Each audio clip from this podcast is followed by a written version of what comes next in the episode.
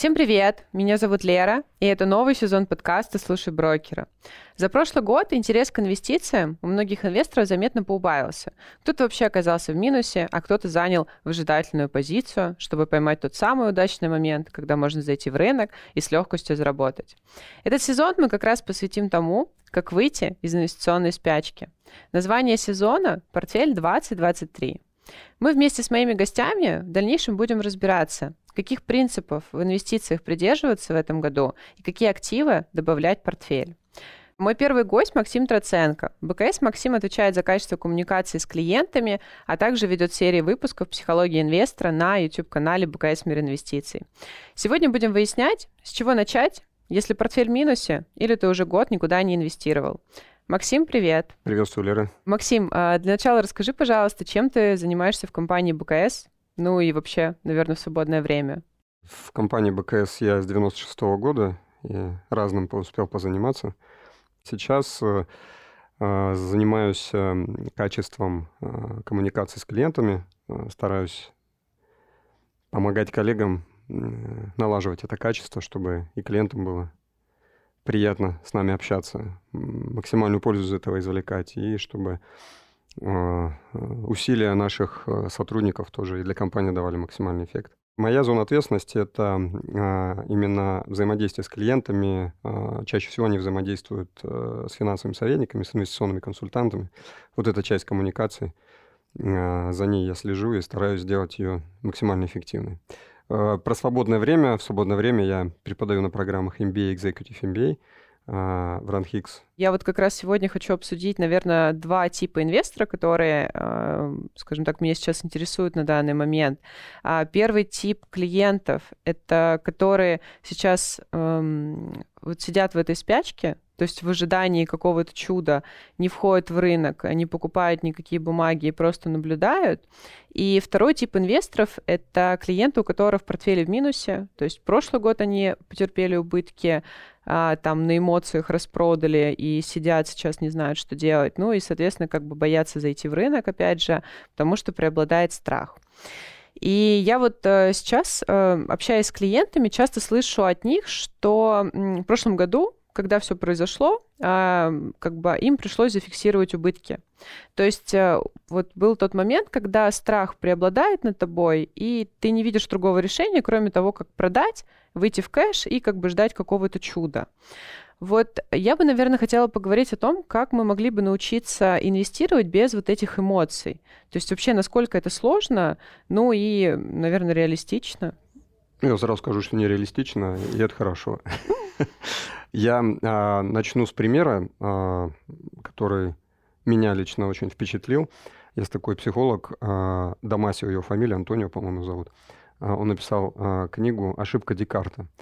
Вот что Декарт, э, Декарт каким своим изречением известнее всего? Я, честно говоря, не знаю. Я, он говорит, я, значит, существую. И вот, это какое слово? Живу? Я живу. Еще какие варианты? Хм. А, дышу. Дышу. Так. Хм. В коме человек лежит. Мне, мне почему-то хочется опять к инвестициям вернуться. Я инвестирую, я понимаю, значит, что... Да, да, да. Но я понимаю, что это, конечно, касается больше нашей жизни. М-м, я живу, значит, существую, я дышу. Ну, вот инвестирую ближе. Только он, конечно, про инвестиции не думал. Тогда слова не знаю, может, и не было инвестиций. Я трачу деньги, поэтому Я живу. трачу деньги. Ну, ну, тоже. Я трачу деньги. Он говорил, я думаю, значит, я существую. А я мыслю, ну, прав, правильно сказать, если точная цитата, я мыслю, значит, я существую. Да, размышляем. А Дамасио э, сказал, я чувствую, значит, я существую. И э, в раскрытии этой мысли он приводит э, пример одного из своих пациентов, он вообще психиатр, угу. э, и э, этот пациент, э, его, по-моему, зовут Элвин. Ну, вот в книге он подробно описан, я вообще эту книгу очень рекомендую. Тем, кто озабочен своими эмоциями, при инвестировании. Вот там про эмоции, э, про инвестирование там ничего нет, а про эмоции очень хорошо написано. Как называется эта книжка? Ошибка Декарта. Угу. Антонио Дамасио, ошибка Декарта. А, и вот э, он приводит пример своего пациента, у которого, по-моему, после аварии поврежден отдел мозга, который отвечает за эмоции. Ну, то есть э, в мозгу определенная часть мозга, э, она отвечает вот за эмоции. Там эмоции зарождаются, они как-то там э, преобразовываются, э, дальше превращаются в мысли. Э, и вот у него этот отдел мозга, мозга поврежден, и э, ему, э, грубо говоря, стало сложно испытывать эмоции. Он не совсем потерял эмоции, но с эмоциями стало сложнее. У него по-прежнему был высокий IQ у этого Элвина, то есть он решал задачи. Вообще по специальности он был как раз финансовый аналитик. То есть очень умный с точки зрения э, информационного э, или математического интеллекта человек. И он сохранил этот э, IQ, но эмоциональный интеллект э, в части вот, э, эмоций, э, зарождения, развития эмоций, тут он э, потерял эту возможность. Ему очень сложно было элементарные решения принимать. Он не знал, какой костюм ему одеть сегодня, что ему съесть на завтрак, куда ему пойти. А, и дальше, ну, то есть это факт. Да? Uh-huh. То есть это не какой-то вымышленный персонаж из притчи, а это, вот, можно сказать, клинический факт. И дальше, ну, это такой яркий пример, еще много примеров. И основная мысль а, Дамасио в том, что окончательное решение всегда а, эмоциональное. То есть, как бы мы ни размышляли, над э, каким-то важным даже для нас решением, куда инвестировать миллион долларов, фиксировать 40% убытка или нет. Э, когда мы получаем маржин кол, снимать деньги с депозита и отправлять на поддержание позиции или нет. Как бы мы ни рассуждали, окончательное решение принимается на эмоциональном уровне, в эмоциональных частях мозга. То есть это опять факт, доказанный. А если э, к нашей практике, к моему опыту, э, например, обратиться, в 2000 каком 2020 пандемия была, да? Угу. А, и когда объявили локдаун, а, рынок упал на 30%. Мне как-то так страшно стало, хоть я не впервые для меня и в 98-м, 98 году индекс РТС вообще на 97% упал. 97. Ну, мне кажется, вот. да, после всех предыдущих кризисов 20-й казался не таким страшным. Да, ну, тем не менее, в 97-м мне меньше было, скажем так, что терять. Вообще риск-профиль был другой, сейчас уже что терять, и больше склонность к сохранению. Вот, а, и я позвонил а, управляющему, с которым, которому доверяю, мнению которому доверяю, которого опыт, и часто с ним советуюсь принимаю решение сам, но вот всегда стараюсь с кем-то посоветоваться. А, и вот э, я ему позвоню, говорю, что думаешь, что делаешь? Он говорит, ничего не делаю. Ну, а с клиентами то что делаешь? Ничего не делаю. А как думаешь, что дальше будет? Ну, отстоится и куда-нибудь пойдет. Вот, то есть эм, это как пример того, что не было в ответ каких-то расчетов, там уровней поддержки, сопротивления, э, я не знаю, э, какой-то там PI, еще какие-то вот э, все эти расчеты, рациональный аргумент, эмоциональный, эмоциональный аргумент был. Стоится, и дальше, когда пойдет, там посмотрим. Вот, а, поэтому это я все к чему? К вопросу о том, возможно ли инвестировать без эмоций. Я уверен, что нет, и это хорошо, потому что без эмоций инвестируют только роботы. А вот возвращаясь э, к нашим эмоциям, неужели нельзя вот, ну, я понимаю, там, э, грубо говоря, там, 20 год даже возьмем пример, действительно было страшно, я помню тот день, когда э, ты утром выходишь на работу, и просто все трейдеры заняты, э, приложение летит у всех, потому что все начали скидывать бумаги. Но э, вот такой вопрос, неужели нельзя отработать вот этот... Э, вот эту эмоцию в том плане, чтобы прежде чем принять решение, надо взвесить. Потому что если мы посмотрим там 2020 год, у нас буквально за три месяца все восстановилось. Но, к сожалению, как бы все, ну, многие клиенты, вот все-таки они зафиксировали этот убыток, соответственно, как бы потеряли какие-то деньги, возможно, там отыграли за следующие года, но вот именно как-то может быть, какие-то составить пункты себе, либо еще что-то, чтобы, допустим, подумать, стоит ли сейчас продавать. Да, кризис, да, паника, все продают. Мы понимаем, что рынок сейчас полетит вниз, но все мы знаем, что он отрастет, просто вопрос, на каком горизонте. Вот э, может, как-то все-таки можно над этим поработать? Можно и нужно. И э, один из вариантов э, это э, я тогда могу начать с конкретного инструмента, а потом уже э, перейти к его объяснению, почему так. Да, и на, на основании этого э, каждый может уже э, какой-то способ для себя придумать. Э, от частного к общему можем пойти. Э, можно, когда, прежде чем принять решение, нажать кнопку в приложении или нажать кнопку «Выключить телефон» и не смотреть приложение, потому что все упало, и теперь уже не важно, сколько стоит. Уже нет смысла. Да, вот. В общем, прежде чем любую кнопку нажать, можно пройти через ряд рассуждений, задать себе несколько вопросов, хотя бы коротких, но ответить на них честно. И э, если э, после вот такого ряда последовательных э, рассуждений э, будет, станет понятно, что да, надо продавать или нет, продавать нельзя, тогда это может э, облегчить жизнь инвестору. Потому что инвестор — это всегда несчастный человек. А, он купил, оно падает, и он несчастлив. несчастлив. Он купил, оно растет, и он опять несчастлив. Он думает, когда ему продать, не пропустить бы момент. Но здесь я еще предполагаю, тоже работает такой психологический фактор, потому что вот клиенты, которые, например, либо только входят в фондовый рынок первый раз, они надеются, что они купят бумагу, и вот она сразу начинает расти. Но на практике я встречаю клиентов, которые купили бумагу, на следующий день мне звонят и говорят, у меня минус. Угу. Я говорю, ну, ну да, это рынок, то есть надо подождать. И для них вот идет вот эта несостыковка, что вроде все зарабатывают, а я почему-то купила эту бумагу, и она упала. Угу. То есть ты докупаешь следующую бумагу, она тоже проседает, и ты думаешь, да, почему все зарабатывают, но не я в этот момент. Mm-hmm. Но это вот тоже какой-то такой психологический момент. Да, это называется а, когнитивная легкость. Запоминаются те события, которые оставляют яркое эмоциональное впечатление у меня в душе, а те, которые а, не оставляют такого впечатления, не забываются.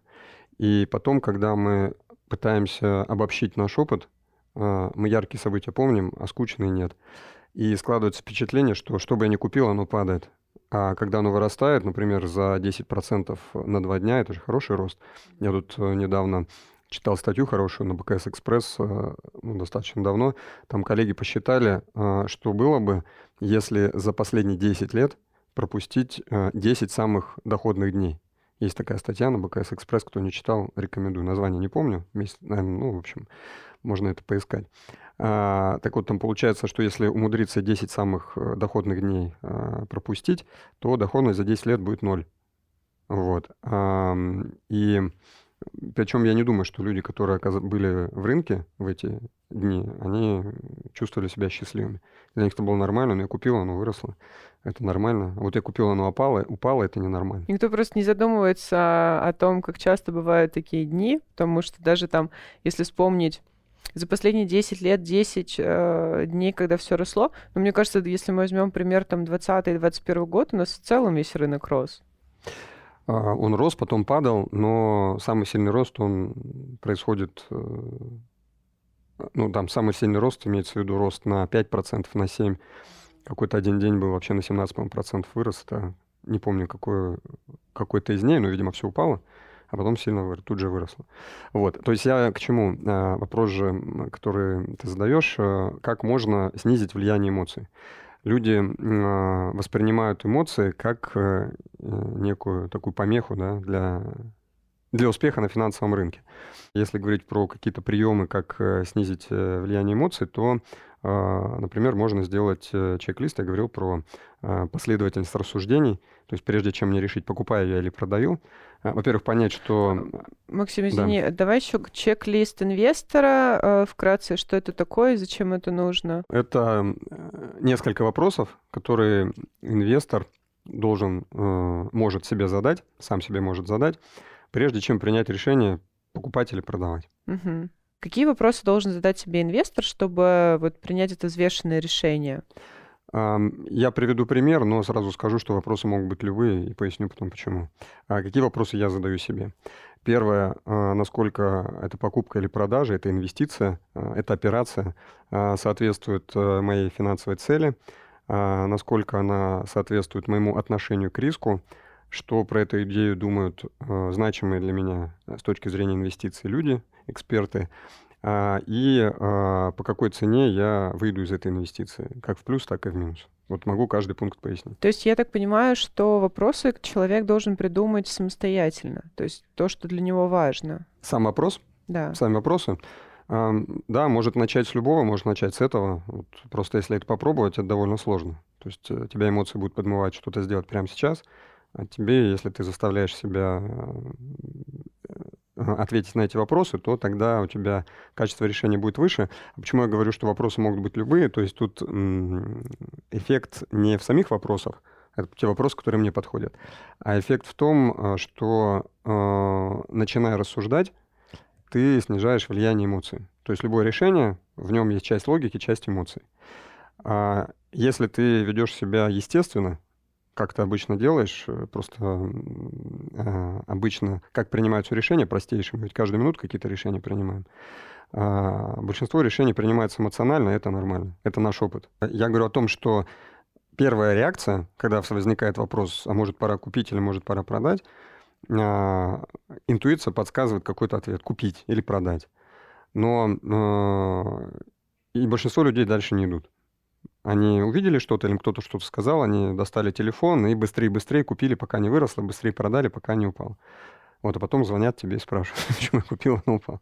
Вот. А я говорю о том, что если они, прежде чем вот эту кнопку нажать, хотя бы вот эти вопросы себе зададут, быстренько по ним пробегутся, 5 минут, даже минуту, а, если это в привычку ввести, задавать себе такие вопросы, то они будут, во-первых, таких меньше действий делать, а статистически доказано и логически понятно, интуитивно понятно, как говорят в математике, а, что чем меньше операций ты делаешь, тем больше результат по разным причинам.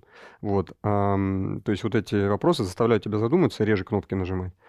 А, а второе, они снижают уровень эмоций и а, позволяют э, более, как ты сказала, грамотное решение принять. Да, я вот на самом деле смотрела твои выпуски на YouTube-канале, и там вот есть пару выпусков про то, как э, не быть вот этим жадным человеком и заработать. То есть вот именно продать бумагу, то есть не принять решение, что ну пусть сейчас еще чуть-чуть вырастет, и я точно зафиксирую как бы прибыль. А потом ты смотришь, бумага вниз, не успел, и опять угу. расстроенный. И вот там ты как раз рассказывал про то, как принять вот это решение, когда все-таки нужно зафиксировать прибыль. Ну, там я исходил из того, что человек купил, а, не определив заранее для себя, а, по какой цене он будет продавать. То есть, если человек купил, а, руководствуясь э, какими-то рассуждениями, например, вот таким чек-листом, или хотя бы когда он купил, он сразу себе сказал, почем я продам, если вырастет, и по какой цене я продам, если упадет. Так называемый э, стоп-лосс, take-profit.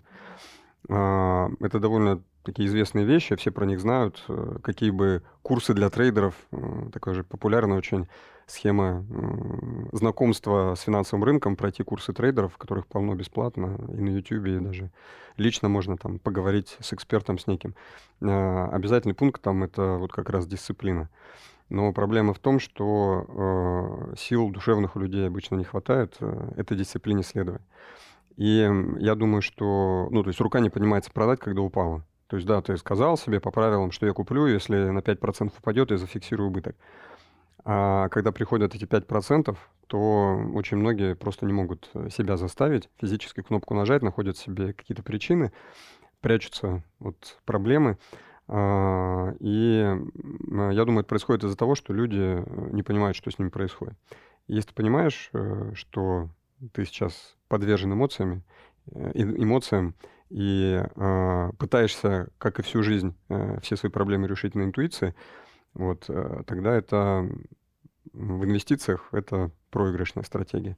Если э, такую привычку завести, прежде чем нажать кнопку «Купить или продать», задать себе несколько вопросов, я думаю, тогда меньше будет эмоциональных решений. Хочу еще у тебя спросить по поводу второго типа клиентов. Это те клиенты, которые сейчас взяли вот эту выжидающую позицию, вот, смотрят за рынком, наблюдают, как бы, возможно, даже э, там ежедневно что-то отсматривают, но ничего не покупают, потому что у них есть страх нет уверенности в завтрашнем дне, там часть активов уже заблокирована и нет никакого ответа.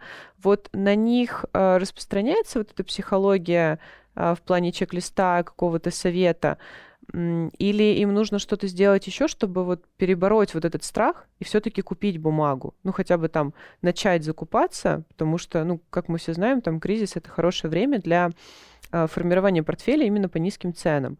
Но пока мы там будем ждать у моря погоды и ждать там светлого чуда, к сожалению, уже как бы цена уйдет, и как бы та наша самая потенциальная доходность, она останется где-то позади.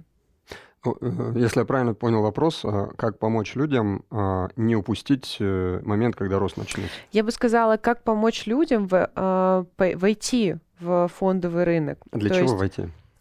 Ну вот смотри, допустим, клиент, он инвестировал много лет, там у него есть портфель, он его там сформировал так, что у него там дивидендная часть, какая-то облигационная и так далее.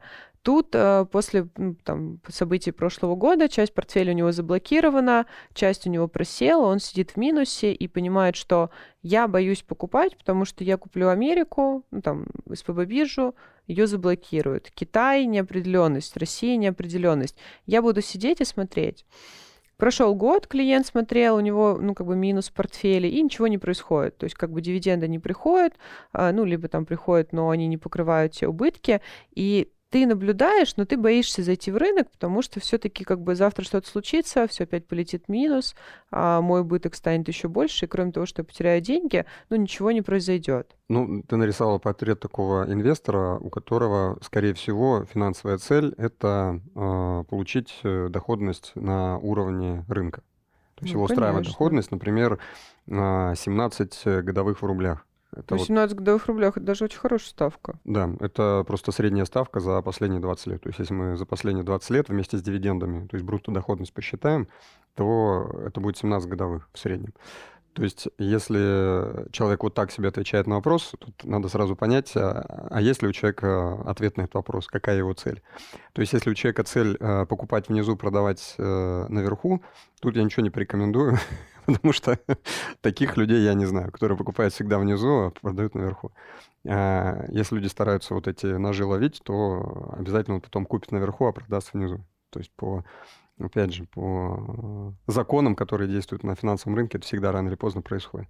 Вот. А если его цель сформулирована четко, он ее понимает, и э, его э, задача это э, заработать э, эту доходность и получить ее даже с учетом того, что у него минус 40 за последний год, то есть его же задача плюс 17 заработать с учетом минус 40 за прошлый год тогда, конечно, надо сейчас покупать. Ну вот, возвращаясь к клиентам, которые пришли в 2021 году, э, это вот, э, как я понимаю, сейчас инвесторы, которые считают, что рынок будет расти всегда, потому что там возьмем 20-21 год, но с любую бумагу купить, там неважно Россия либо Америка, она всегда вырастет. И сейчас я столкнулась с тем, что вот эти клиенты, они не хотят входить в рынок, потому что они не видят вот этой потенциальной доходности. То есть, когда я говорю, что там а, потенциально вы можете заработать 10, они такие, ну, 10 это смешно. Там я в прошлом году заработала 40. Я говорю, «А, как бы, ну, да, действительно, там в 2021 году рынок рос. Давайте возьмем там 18-19 год. И вот эти клиенты, они тоже сейчас взяли вот эту выжидающую позицию. Это эмоциональное решение, и э, я думаю, что э, первое, что людям поможет, от, согласиться и признаться себе, что это эмоциональное решение. То есть решение не входить сейчас в рынок — это не расчет доказанный, это не плод рассуждений, если вы с любым финансовым советником, которого мы вот портрет которого мы нарисовали, человек, который много лет этим вопросом занимается и много клиентов ему доверяют, любого спросите, он скажет, конечно, надо покупать сейчас. Ну, я вот так говорю. Если э, покупать, э, второй вопрос возникает, э, если покупать, то сколько а, на какую сумму и чего, да. Тут, э, конечно, это все должно соответствовать риск-профилю и целям финансовым. Потому что, опять же, если у клиента задача через год э, выйти из всех денег и, не знаю, например, э, недвижимость какую-нибудь купить, да, потому что там какое-то событие в жизни, то, конечно, ни в какие акции нельзя сейчас вкладываться, даже несмотря на то, что они на 40% упали. И мы ждем роста там. Я уверен, что когда акции начнут расти, они все эти 40% отыграют довольно быстро. Просто вопрос, на каком горизонте? А горизонт зависит от цели. То есть, если цель, э, если деньги собирались всю жизнь для покупки какой-то там квартиры или недвижимости, ее надо покупать через год, то, конечно, даже несмотря на то, что на 40% э, акции упали, покупать сейчас очень рискованно, я бы не рекомендовал. А если это, например, пенсия лет через 10 или хотя бы лет через 5, или какая-то финансовая другая цель э, лет через пять, то, конечно, надо покупать акции, потому что я уверен, что на горизонте в три года убытка от инвестиций в акции суммарно за три года точно не будет. И, скорее всего, доходность будет э, выше, чем инфляция. И вообще, если на статистику посмотреть, только акции а, дают защиту от инфляции, дают реальную доходность. Реальная доходность э, в научном смысле, в том плане, что доходность минус инфляция. Все остальные инструменты, включая нефть, золото, валюты любые, они дают доходность ниже инфляции.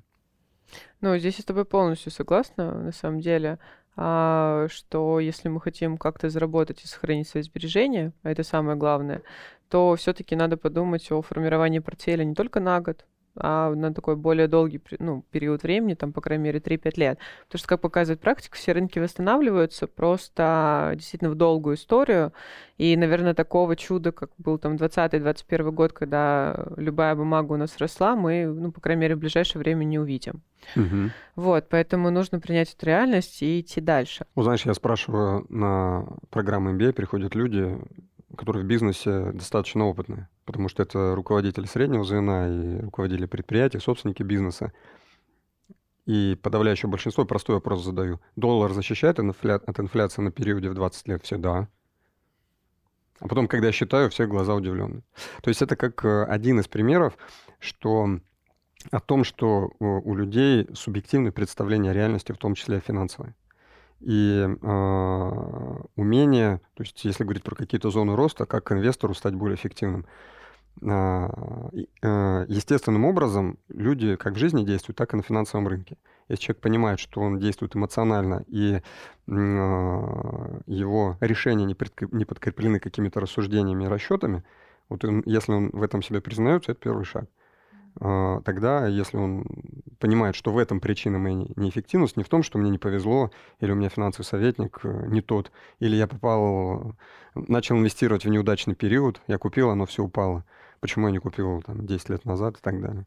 Вот. А, то есть, если он э, причину неудачи видит в себе, а не в обстоятельствах, это первый шаг на пути к тому, чтобы э, повысить эффективность своих инвестиций. Ну а дальше уже на это все добавляются чек-лист, поиск финансового советника. А ведь э, поиск э, финансового советника, его еще проблема в том, что если я не знаю, что мне нужно, мне любой финсоветник не подойдет.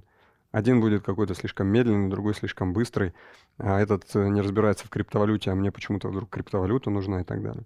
То есть э, нужно отталкиваться все равно от себя и понимать, моя цель такая, и вот под эту цель мне нужен вот такой человек. А, еще такая поговорка, мне нравится. Не проверяйте, что вам рекомендует финансовый советник, проверяйте самого финансового советника. А проверять, как его проверять? Он же не покажет вам там трек-рекорд свой, как его клиенты торговали. Вот. Э, важно, насколько этот финансовый советник под вашу финансовую цель подходит. В общем, одна из основных проблем, э, почему инвесторы недовольны своими результатами, в том, что они не до конца цель себе представляют. Зачем мне инвестировать? Ну, потому что, наверное, чаще всего, когда клиенты приходят, они считают, что они могут сами все сделать и просто заработать легкие деньги. То есть я Точно. на самом деле, да, не так часто встречаю клиентов, которые приходят и говорят, вот у меня есть какой-то определенный там э, остаток денежных средств, и я бы хотела распределить вот на это, на это, на это. То есть только когда вы общаетесь, и ты вот потихонечку начинаешь спрашивать, может быть, надо сюда отложить, может быть, здесь нужно заработать, как бы клиент начинает задуматься. А чаще всего это клиенты, которые, ой, я сейчас заработаю, тут можно быстро, легко и без особых там э, трат, скажем так. Да. Но не всегда это бывает правдой. А, Максим, давай вообще резюмирую все вышесказанное, что мы сегодня обсудили, как показывает практика, нами правят эмоции, и в целом, чтобы э, принимать какое-либо решение, да, как бы, скажем так, более грамотное, нам нужно составить себе в голове такой небольшой чек-лист, да, то есть который нам немножко поможет справиться вот с этим страхом там или сомнением. А, нам нужно найти того человека, ну, хотя бы постараться найти, который а, чуть приближен к нам и, скажем так, ну, плюс-минус разбирается там в фондовом рынке, ну, лучше, конечно, несколько иметь, но и тот человек, с которым ты можешь как бы обсудить какие-то свои там боли, э, заботы и так далее. А, ну и в целом, наверное, вообще любое инвестиционное, инвестиционное решение нужно принимать такое взвешенное и с холодным рассудком. Да, ты вот так все описал, это все так красиво выглядит, но сделать это очень тяжело. Ну, это теория и практика, она всегда так работает. Но хотя бы в любом случае я вот замечаю, что, опять же, как ты сказал, то, что когда ты обучаешь, а, ты повторяешь, и у тебя в голове это укладывается как-то уже по-другому. То есть нам всегда нужно напомнить, что нам нужно сделать перед тем, там, как принять какое-либо решение. Причем это относится не только к инвестициям, это можно применять вообще в любых аспектах нашей жизни. Там, неважно, покупаем мы машину, дом или просто там одну акцию Сбербанка. Будет полезно в любом случае. Конечно. Я, э, если позволишь, э, закончу цитатой Канемана, которую угу. очень уважаю. Да, ты его а, очень любишь. Да, я очень люблю. Я обращаю внимание, опять же, на факт. Обратить внимание, что мое эмоциональное к нему отношение положительное основывается на фактах. Угу. А факты какие важно знать про Канемана? Во-первых, это пока единственный психолог, который получил Нобелевскую премию по экономике. То есть до него премию Нобелевскую по экономике получали либо математики, либо экономисты. Вот мы сейчас э, входим в такой период, когда психология проникает уже и в инвестиции. Психология вообще лет 150, по-моему, как науки. До этого mm-hmm. это философия была. Вот, а выделилась в отдельную науку совсем относительно недавно. И, э, соответственно, как все новое, там много неизведанного и неиспробованного, и неоцененного. Вот, и я предлагаю все-таки значение психологии оценить, так в целом, не только в инвестициях, а вообще с точки зрения Э, принятия решений важных жизненных. В 2013 году Канеман был э, в Москве, и э, уважаемое издание Harvard Business Review взяли у него интервью. И вот в этом интервью, то есть интервью 2013 года, а Нобелевскую премию он получил в 2002. То есть прошло уже 11 лет, и вот он говорит, а, ну, книга, если кто, если кого-то заинтересовал я своими уже, речами. Я да. буду ее точно читать. Да, книга, ну, у него довольно много книг э, в соавторстве, много статей. Самая такая полезная с точки зрения практики повседневной, это книга «Думай медленно, решай быстро». А, она там давно бестселлером стала. Вот. И она, а, она объемная, но она хороша тем, что каждая идея подкреплена примерами, и вот эти вот довольно сложные психологические построения, они на примерах демонстрируются, поэтому становится понятно. Так вот, э, человек э, Прошло 11 лет с момента, как его открытие признали, а когда Нобелевскую премию дают, ее же не сразу дают, ты открыл что-то и сразу дают.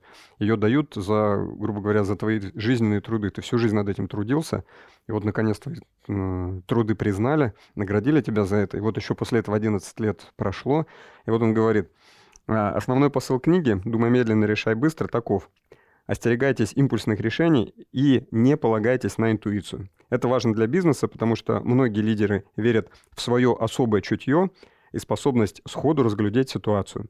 Важно, чтобы не начали в этом сомневаться. Но я не уверен, что этот посыл был воспринят руководителями компании.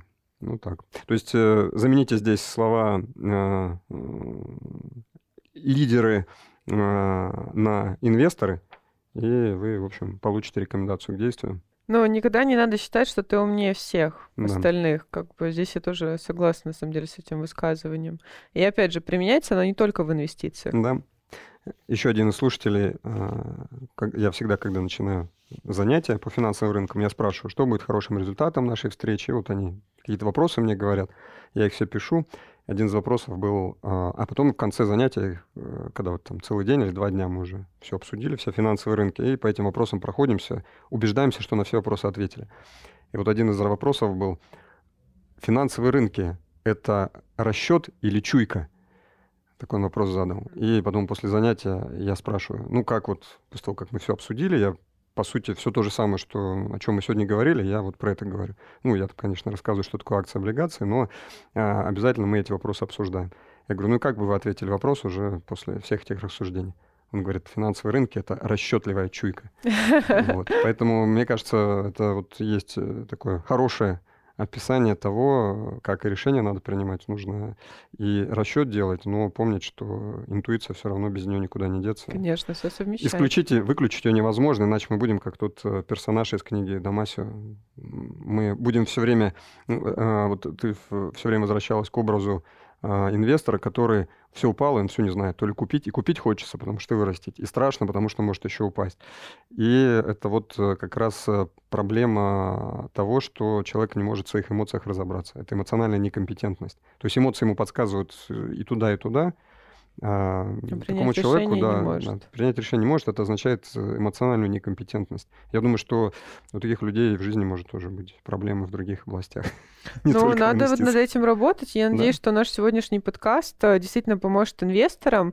Максим, спасибо, что был сегодня с нами и выделил время. Я считаю, что сегодняшний выпуск получился очень полезным и увлекательным и поможет нашим инвесторам действительно разобраться в это нестабильное время и поможет им в дальнейшем принимать решения как мы уже выяснили, 10 раз не только в инвестициях, но также и вообще в любых э, других аспектах их деятельности. Спасибо. Я надеюсь, наш разговор действительно кому-то поможет. Дорогие слушатели, спасибо, что были сегодня с нами. Слушайте брокера и до новых встреч. Материалы, представленные в данном выпуске, не являются индивидуальной инвестиционной рекомендацией. Финансовые инструменты либо операции, упомянутые в данном материале, могут не подходить вам, не соответствовать вашему инвестиционному профилю. ООО «Компания БКС» не несет ответственности за возможные убытки инвестора в случае совершения операций либо инвестирования в финансовые инструменты, упомянутые в данном материале. Акции, облигации